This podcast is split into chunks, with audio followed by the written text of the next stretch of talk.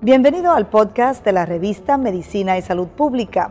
No se pierda nuestra entrevista exclusiva con los médicos y expertos más relevantes para la medicina y la salud pública en Puerto Rico y el mundo. Si desea ver este podcast en vídeo, puede hacerlo en nuestro canal de YouTube Revista MSP.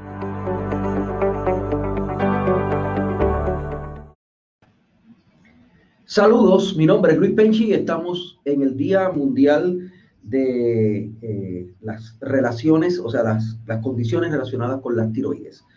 Y está eh, con nosotros una especialista, una endocrinóloga, la doctora Loida González, quien es catedrática del recinto de ciencias médicas de la Universidad de Puerto Rico, para hablar precisamente de los nódulos en la tiroides. Y esto eh, lo he escuchado muchas veces, ¿verdad? Anecdóticamente, gente dice, ay, me van a chequear que tengo algo ahí en la, en la tiroides, la gente se, se asusta muchísimo. Eh, y vamos a hablar precisamente de, de, esos procedimientos y de esa situación. Gracias, doctora. Bienvenida. Gracias por estar con nosotros en la revista Medicina y Salud Pública. Gracias, muchas gracias por la invitación. Saludos a todos. Bueno, vamos a estar hablando de lo que son los nódulos de tiroides. Básicamente los nódulos de tiroides son lesiones que se encuentran en la glándula tiroidea este, son lesiones que se pueden distinguir de lo que es el parénquima o el tejido normal de la glándula. Son extremadamente comunes.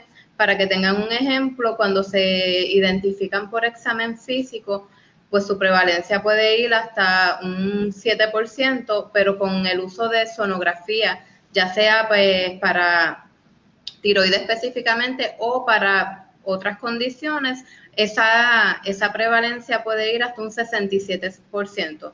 Wow. es, bastante, es bastante común. Usualmente no causan síntomas y por eso es que no mucha gente sabe que tiene nódulos de tiroides. Eh, cuando causan síntomas es dependiendo de si son muy grandes o por la localización. ¿Qué síntomas eh, tiene una persona que, que, tiene esta, esta ¿qué síntomas puede tener? Bueno, una persona que tenga nódulos de tiroides puede tener síntomas como falta de aire. Lo más común que presentan es problemas de tragado, específicamente a, los sólidos. A suponer, me dicen frecuentemente, es que me atraganto con la comida. Eso mm. puede ser uno de los, de los síntomas que puede estar presentando. Pueden tener falta de aire. Que la gente puede pensar que es un problema de reflujo, ¿verdad? Un problema de la garganta y sin embargo no lo es. Ahora que menciona el reflujo, también pueden presentar con tos. So, mucha gente pues confunde, confunde esos síntomas pues con otras condiciones. Ok. Eh, ¿Y, a, qué, a qué conduce tener los nódulos? Sí. Eh, o sea, puede provocar una enfermedad, puede provocar eh, una condición de salud riesgosa tener los nódulos. La mayoría de los nódulos de tiroides son benignos. El problema es que hay un por ciento, puede ser de un 5 hasta un 14% de que esos nódulos pueden tener cáncer. Y hay varios, varios tipos de cáncer de tiroides y por eso es que se evalúan esos nódulos cuando se identifican y por eso es que se siguen. O sea, que, el problema de los nódulos es que pueden ser carcinógenos. O sea, La preocupación principal cuando encontramos nódulos en la tiroides es si puede ser cáncer. Cuando usted habla de eh, el examen clínico, es por eso que una gran cantidad de médicos lo, ven a uno y empiezan a tocar a uno por aquí. Eso es lo que hacen, buscando a ver si hay. Eh, sí, eso es así. Para que recuerden, la glándula tiroidea se encuentra en el cuello anterior, solo la vamos a estar encontrando aquí y cuando nosotros palpamos a, los pacientes, lo que estamos tratando de palpar pues es esa glándula, esa textura que tiene esa glándula. Y se puede, y se puede palpar bien si hay eh, si hay nódulos, o sea, usualmente se palpa bien, doctora.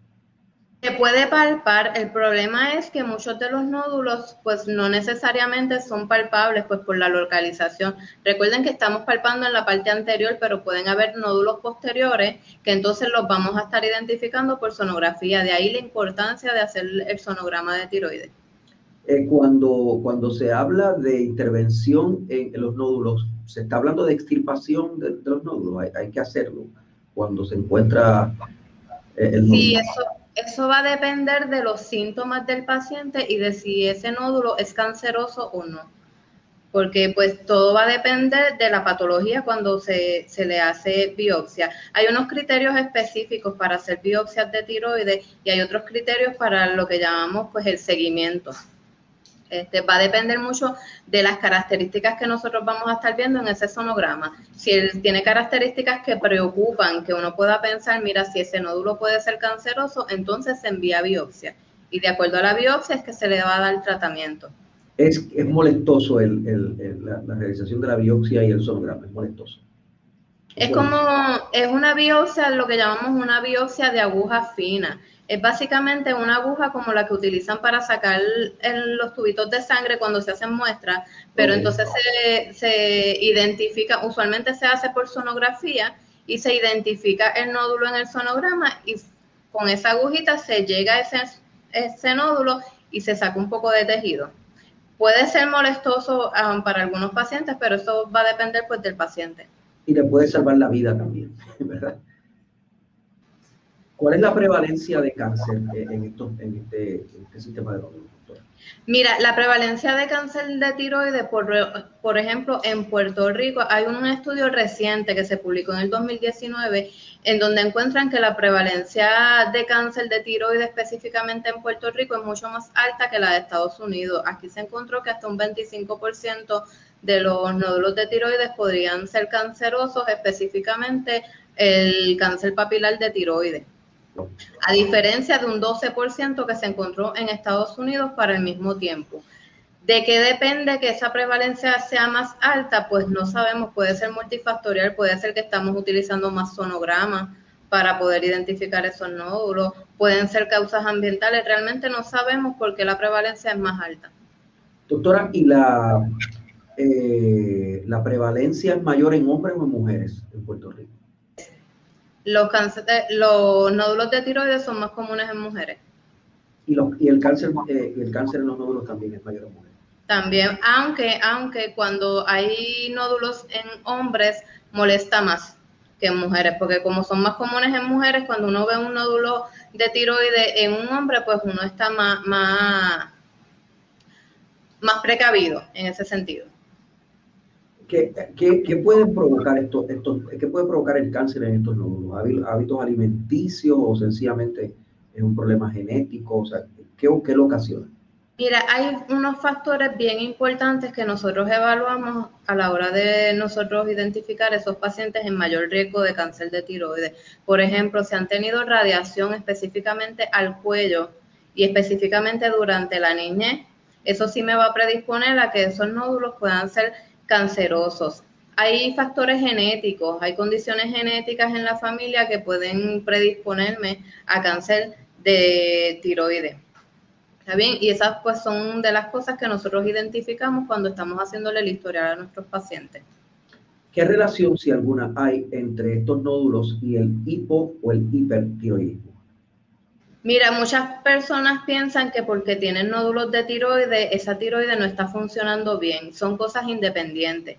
Yo puedo tener muchos nódulos en la tiroide y la funcionalidad de esa glándula va a estar adecuada, va a estar produciendo suficiente hormona tiroidea para pues llevar a cabo todos los aspectos que lleva a cabo en el metabolismo.